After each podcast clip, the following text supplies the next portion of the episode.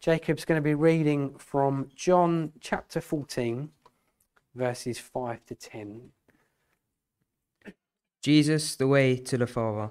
Thomas said to him, Lord, we don't know where you are going, so how can we know the way? Jesus answered, I am the way and the truth and the life. No one comes to the Father except through me.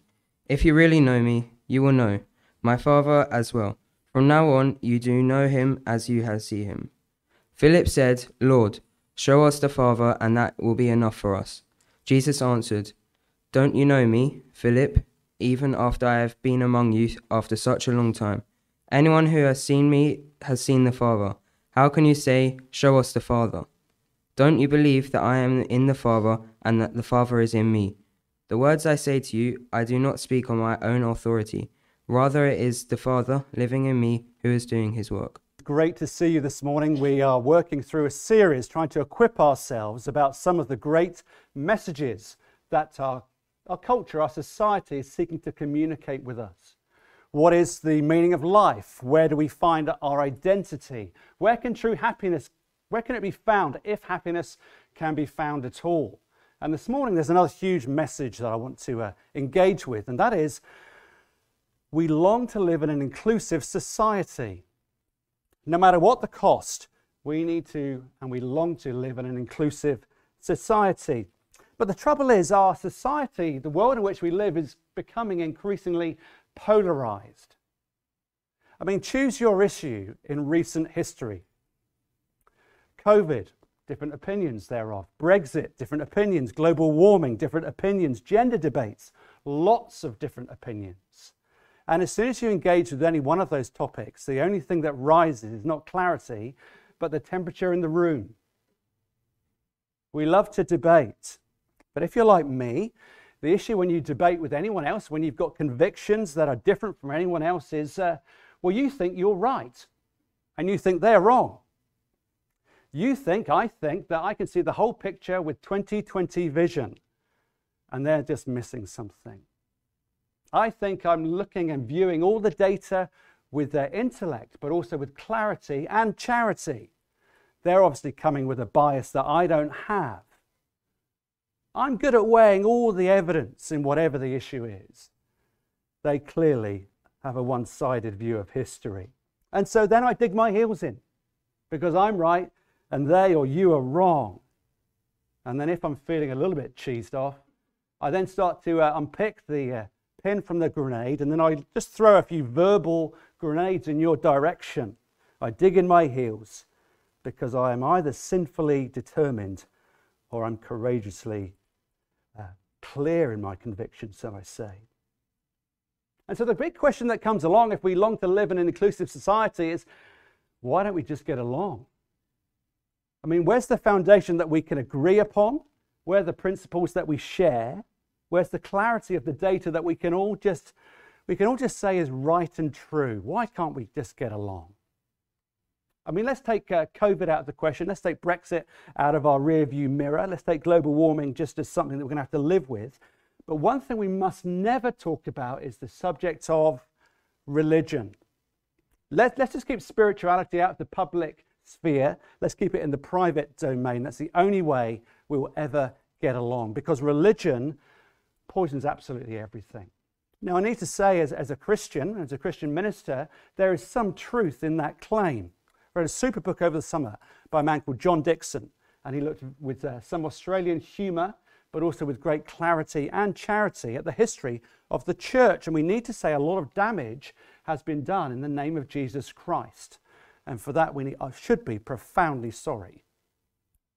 The history of the church can be said it's a history of bullies but that's a one sided view of history. It's also a history of saints, where a lot of good and charity has been done in the name of the Lord Jesus Christ. But why can't we just get along? Well, for the last 200 years, this is what society has said. When you take God out of the picture, since the Enlightenment 200 years ago, religion, it's just going to die out. Just give it time. And like my own energy, getting over 40, very soon the energy of the church, the energy of Islam, the energy of uh, Buddhism, it will just die out. Technology will not just have its say, it will win the day. And with great strides and advances in technology, humans will be shown that they don't need religion, they just need understanding. They just need a, more time to reflect. But when you look around the world, one thing you see, regardless of the religion that you choose to follow, the major religions are growing very, very rapidly. So religion will not just die out. Maybe we need to do something different, and that is make religion private, not public. Maybe that's the way we can just get along. I mean, you can be a spiritual person, but one thing you must never say is that your spirituality, your religion, your convictions are the only way. That's one way to empty a room or a carriage. That's one way for the temperature to go through the roof. And I'm not just talking internally. Keep your religion private. Don't bring it to work. Don't bring it to school or college. Don't share it. Then we can all live together. But the problem for two centuries is that's not worked either. So why can't we why can't we just get along? Why can't we just get along? We need to think about this. Well, one way that we could just get along, let's try this. Why don't we agree to just, just coexist? Let's all go and buy a Subaru and a bumper sticker that says coexist, and then that shows that we can all just get along. We can take the main religious symbols, put them on a sticker, and we just agree not to talk about religion. We agree to keep it out of the public square and in our private life. We just need to coexist. Or we could say, well, here's another way that we could do it. What about just agreeing that it's just a, a different angle, a different lens in which we live of the same data? So rather than a sticker, let's take a mountain. How about let's think about this with great seriousness that, that actually all religions are like going up a mountain. They all go to the same direction, they all use the same information, just different words for the same reality. So you've had a bumper sticker and you've had a mountain with paths leading to the same destination with God at the top. Well, here's another example not a mountain or a sticker, but a story. Lesslie Newbigin was a missionary to India as a Christian man, and he did a lot of thinking about what it means to live in a pluralist. That means in a society where there are many paths to God or many ways to God that people think. And he told a story of uh, six blind people who were engaging with an elephant. And so six blind people had their hands on different parts of an elephant. And he told the story to illustrate what it was like to live in a pluralistic society. One blind man grabs the trunk and says, God is like a hose. Another blind man grabs the elephant's leg and says, No, no, God is more like a tree stump. Another blind man grabs the elephant's tail and says, No, no, no, God is more like a string. And Newbigin said that's the way that people view religion. It's like pathways up a mountain, it's a bumper sticker where everyone is of equal truth and weight, or it's like people with a blind leading the blind. Everyone has a handle, literally, on a part of truth, on a part of revelation. We just need to get along. But there is a problem with that story, says Newbigin. There's a problem of saying there are six blind people and there's an elephant in the middle. And that is the real, he came to a realization that the problem with that story is that somebody is outside of the narrative. Someone is telling the story. Someone is saying, everyone who is spiritual or an atheist, someone who's a follower of a mainline religion or one that they've just made up, they're like those blind people, but the person, the narrator who's telling the story, is claiming that he has 20 or she has 20 20 vision. That they can see that everybody has partial truth, but they are the only one who can see everything clearly. The only way to possibly know that every religion has a partial handle on the truth is to claim that you've got 20 20 vision of the whole picture. The only way to say that there are six blind people and an elephant in the picture is if you think that you're not, if that you can see with great clarity. The only possible way to say that no one should talk in a superior way is if you yourself are speaking in a superior way. You see? Newbigin had a super illustration. It's not about bumper sticker or a mountain. It's certainly not about the blind leading the blind and an elephant in the middle. Why can't we just get along? So, one of the big questions we need to ask as we think about uh, a society that is inclusive and tolerant, one of the big questions we need to think about is what has caused us to reject our Christian heritage? What's caused us to uh, marginalize Christianity? What's caused us to debunk a lot of the Christian truth that we claim now is false in our society? as we've done that, here's the big question Has our society become more or less inclusive as we've got rid of our Christian foundation and our Christian moorings? I mean, is our society in the 21st century safer for the vulnerable?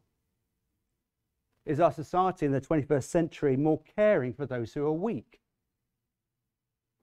The public voices that we hear, are we more, are we more selfish or are we more selfless as we've got rid of our Christian heritage? Because here's a great paradox as we turn to John chapter 14. Jesus Christ claims that the foundation for a more inclusive society can be found in his words and perhaps in some of the most controversial words he said in the whole of his time on earth. John 14, verse 6 says this I am the way and the truth and the life. No one comes to the Father except through me. Those are the words of Jesus, and they tell a better story. That's what I want us to think about this morning. Why can't we all just get along? Well, Jesus, in these controversial words, paradoxically says, This is the beginning when you understand my claim and my words of the foundation of a better story. What do I mean? Well, look, if you open the Bible, if you open the Bible to John's Gospel, and if you read it from beginning to end, you would find a person, Jesus Christ, with lots of humility, but very little modesty. What do I mean? Jesus had humility, but very little modesty. Think about some of the interactions that the Lord Jesus had as he walked on the face of the earth. He was tender with very, very sleepy disciples. He was kind to prostitutes. He was gentle and approachable to children and to the marginalized in society.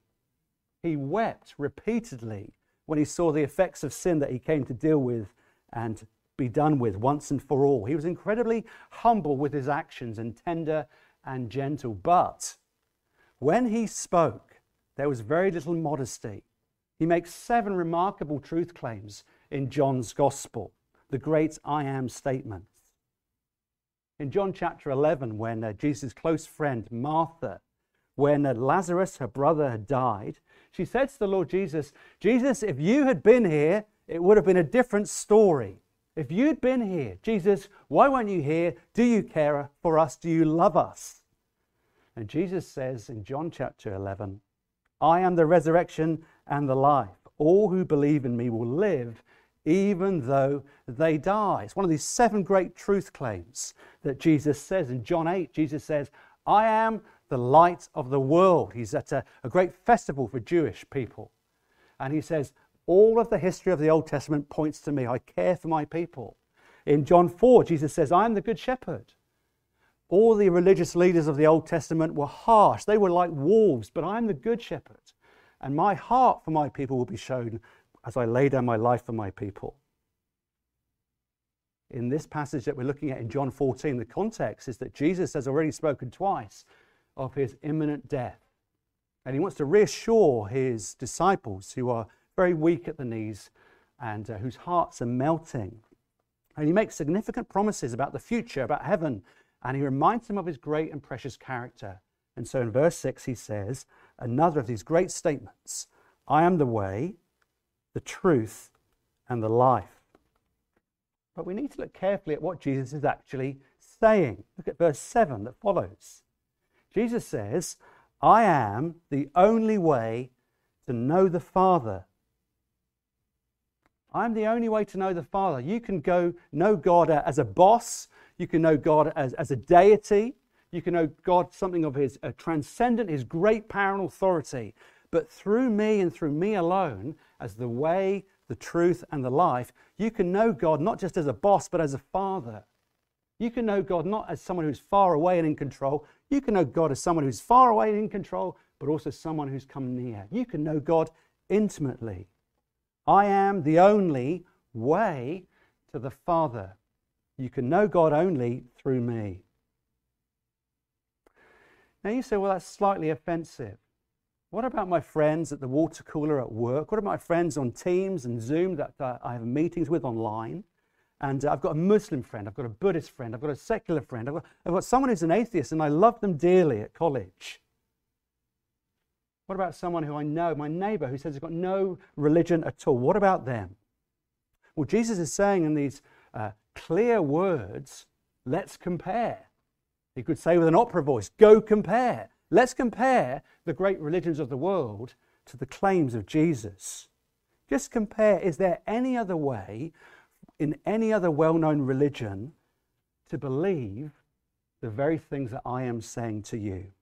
Jesus is saying, I am. This is great uh, sentiment and truth from the Old Testament, from the book of Exodus, and he's applying it to himself. He's saying, I alone am God. I am. I'm the God of the Old Testament as much as the God of the New. I existed before the world was made. I spoke it into being, and I sustain it by a word of creative authority and power. There is no one like me, says Jesus. The Father alone sent me on a rescue mission. No other uh, religious leader can claim to have done that.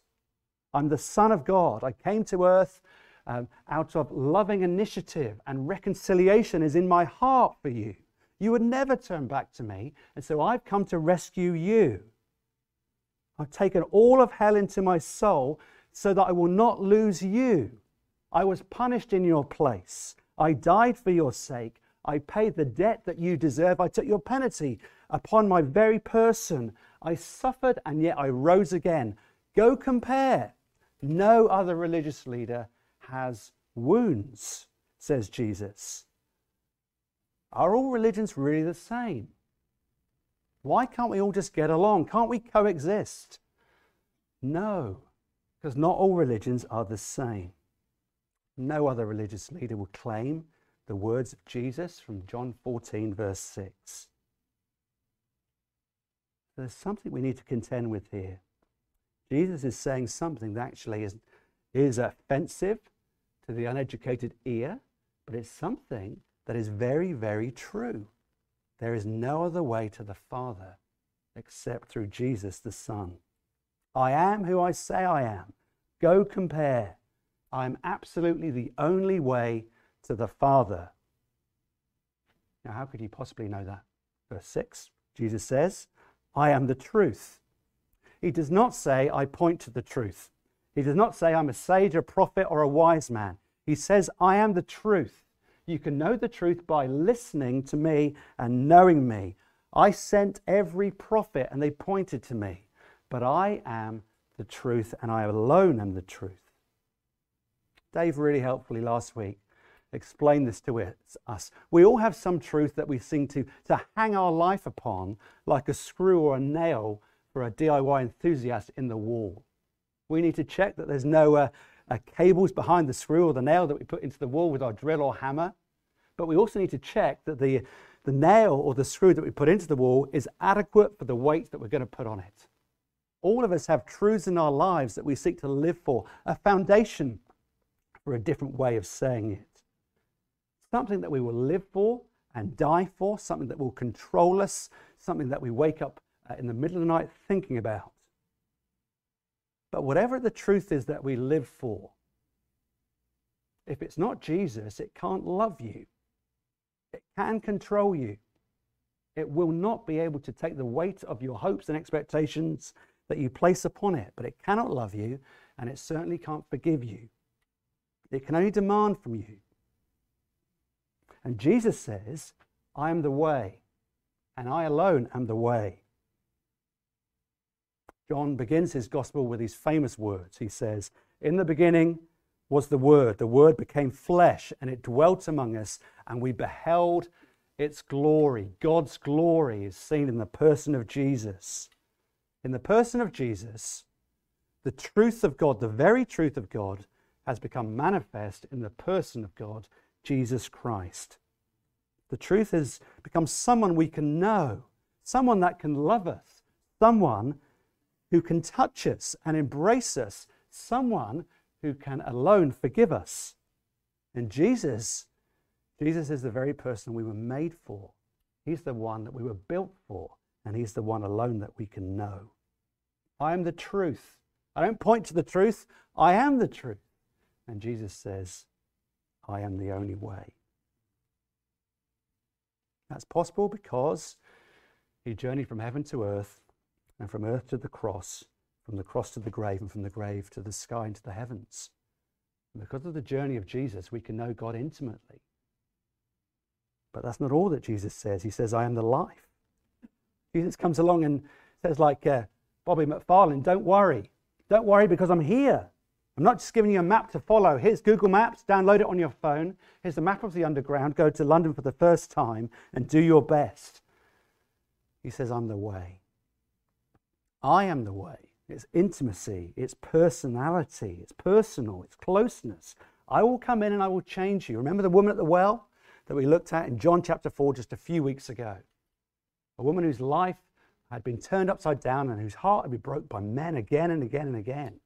The bucket of her spirit had been placed down into a well that could never quench the thirst of her heart. And then Jesus comes along and says to her, If you believe in me, if you know me, in your heart will spring up living water. It will satisfy your every longing and meet your every need. I'm the way, I'm the truth, I'm the life. In verse 6, Jesus says these three great truths. But the reality that He is the truth and the reality that He's the way is only true if He is who He says He is. Notice I skipped over the I amness. Excuse me. Every other leader of a world religion says, go and do this, go and do that. Every other religious leader says, just put your feet in my footsteps. They say it's the pathway of obedience through what you do. And Jesus would have the audacity to say, don't just go and compare me to the other religions, but, but try on the other religions for size. Try on my yoke as well, say Jesus. Just try seeking to save yourself for one single day. Go and read the teaching of Jesus. Go and read the Sermon of the Mount and try and keep it for one single day. And it is a crushing burden, just like following any other religious leader. Just say, I'm going to follow the rules of Jesus. I'm going to follow the example of Jesus. I'm going to follow the teaching of Jesus without taking on his gentle, burdensome yoke. Jesus says, try it on for size, go and compare. But I am the only way, I am the only truth.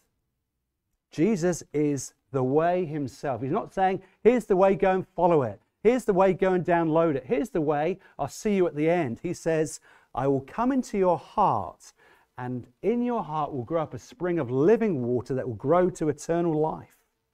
I didn't come to show you how to strive, I didn't come and show you how to work. I did all the striving for you. I didn't come and show you, here's the mountain, climb to the top, see you at the top. Here's the mount of righteousness, see you at the top. I climbed it for you. I didn't come and show you how to live a perfect life, I did it for you.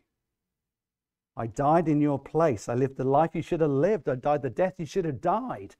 And so that is the reason that I am the way, I am the truth, and I'm the life. Come and rest in me says Jesus. That's why the gospel is great news. That's what we say every Christmas. It's a, it's a pronouncement, it's an announcement of truth that's already happened, the goodness of God that's already been revealed. And so it's no longer do, it's done. It's done. Can you see why all religions are not the same? Can you see why you can't just get along? Because there's these great truth claims of King Jesus who is unique. He's not just one way among many. Verse 6 and 7 No one comes to the Father except through me. Okay, but that's kind of exclusive.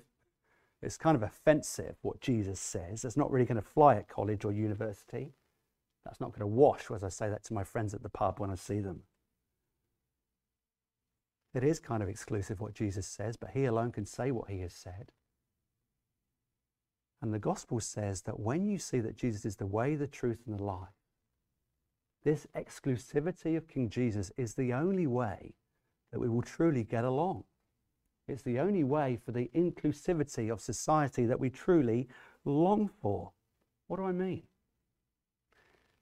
When Jesus died for the sins of the world and rose again, as the gospel spread throughout the Roman Empire, one of the great paradoxes was how the truth of the gospel affected every part of society. In the Roman world, in the Greco Roman world, when the Christians said, Jesus is Lord, not Caesar, but Jesus is Lord, knowing that they would face certain death in the Colosseum. This very exclusive truth claim spread like wildfire. Thousands, tens of thousands, and millions of people became Christians. So there's the paganism of the Roman world, where there are many, many gods, gods of all shapes and sizes. And then there's the exclusivity of the Christian gospel. But it was the Christian gospel that exploded in growth. And it's a great paradox. What created a community so inclusive? People from every tribe, tongue, and nation. I mean, the Greeks and the Romans, they didn't mix rich and poor, but Christians did. They didn't mix Jew and Gentile, but the church was full of people from every tribe, tongue, and nation. They didn't even mix men and women, and yet women were some of the great leaders of the early church as long as the men. The testimony of, of women is foundational to the truth of the Gospels that we have recorded in Matthew, Mark, Luke, and John. And why would such exclusive truth claims of Jesus create such an inclusive society where people were getting along and they were selling all their stuff as each had according need? Because of the gospel. Friends, Jesus' words sound so exclusive, and they are. But the truth of Jesus is the only foundation for us to build an inclusive society. Jesus and his truth is peace loving, it's inclusive making, because he is so humble to those who did him harm. See, when truth becomes visible in the person of Jesus, you see a man on the cross loving people who don't love him. You see a man on the cross with arms outstretched for the sins of the world, forgiving people who are abusing him, spitting at him, having punched him. You see a man on the cross who sacrificially, sacrificially served people who opposed him at his every breath and turn. And when the early church took that truth into their hearts, it revolutionized the church. How could they be cruel at people who were opposing them when Jesus modeled for them a life that it was good to do that it was good to do good to those who were against you. It was good to love your enemies, to forgive those who persecuted you. I mean, doesn't this exclusive truth claim where you say that Christians say that their God is God alone, doesn't that bring arrogance? Doesn't that bring breed uh, self righteousness? No, it doesn't. When the truth of Jesus dying with arms outstretched is brought into your heart, and in the heart and the center of the church and the center of a society, it breeds humility. It breeds understanding. It breeds compassion. And so here's the great question everyone, your friends who say, I'm spiritual, your friends who say, uh, all that religion has done in the history of the world is harm, your friend who is a faithful Muslim, your friend who is a kind Buddhist. The big question that we need to engage with is this. Everybody has a exclusive set of beliefs. Christianity does have an exclusive set of beliefs around the person of Jesus. But the big question to wrestle with is this. Which exclusive set of beliefs has the resources to enable people to treat others with whom they differ with greatly, with respect, with dignity, with compassion, with love. Which great story that our culture is telling us can attract people from different races and places and ages and times and tribes? Which set of beliefs creates the most inclusive behavior?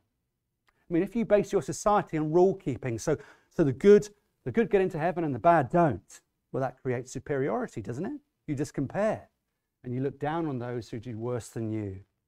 If you're an atheist and you see uh, the elephant and six blind people holding different parts of truth that you, you disagree with, but uh, that just creates superiority again. Religion is just a crutch for those who are weak. But if and when you take the gospel into your heart, when you believe Jesus, just as a, not just a historical person, but as Lord and your Lord, when you take him into the very center of your person, it creates an atmosphere of your heart of humility. You're quick to listen before you speak. Everyone has a shared dignity because they're made in the image of God. And you're humbled before people with whom you profoundly disagree. You want to serve people who believe different things than you do because you know a man who loves people the way you don't, but your heart has been won by him.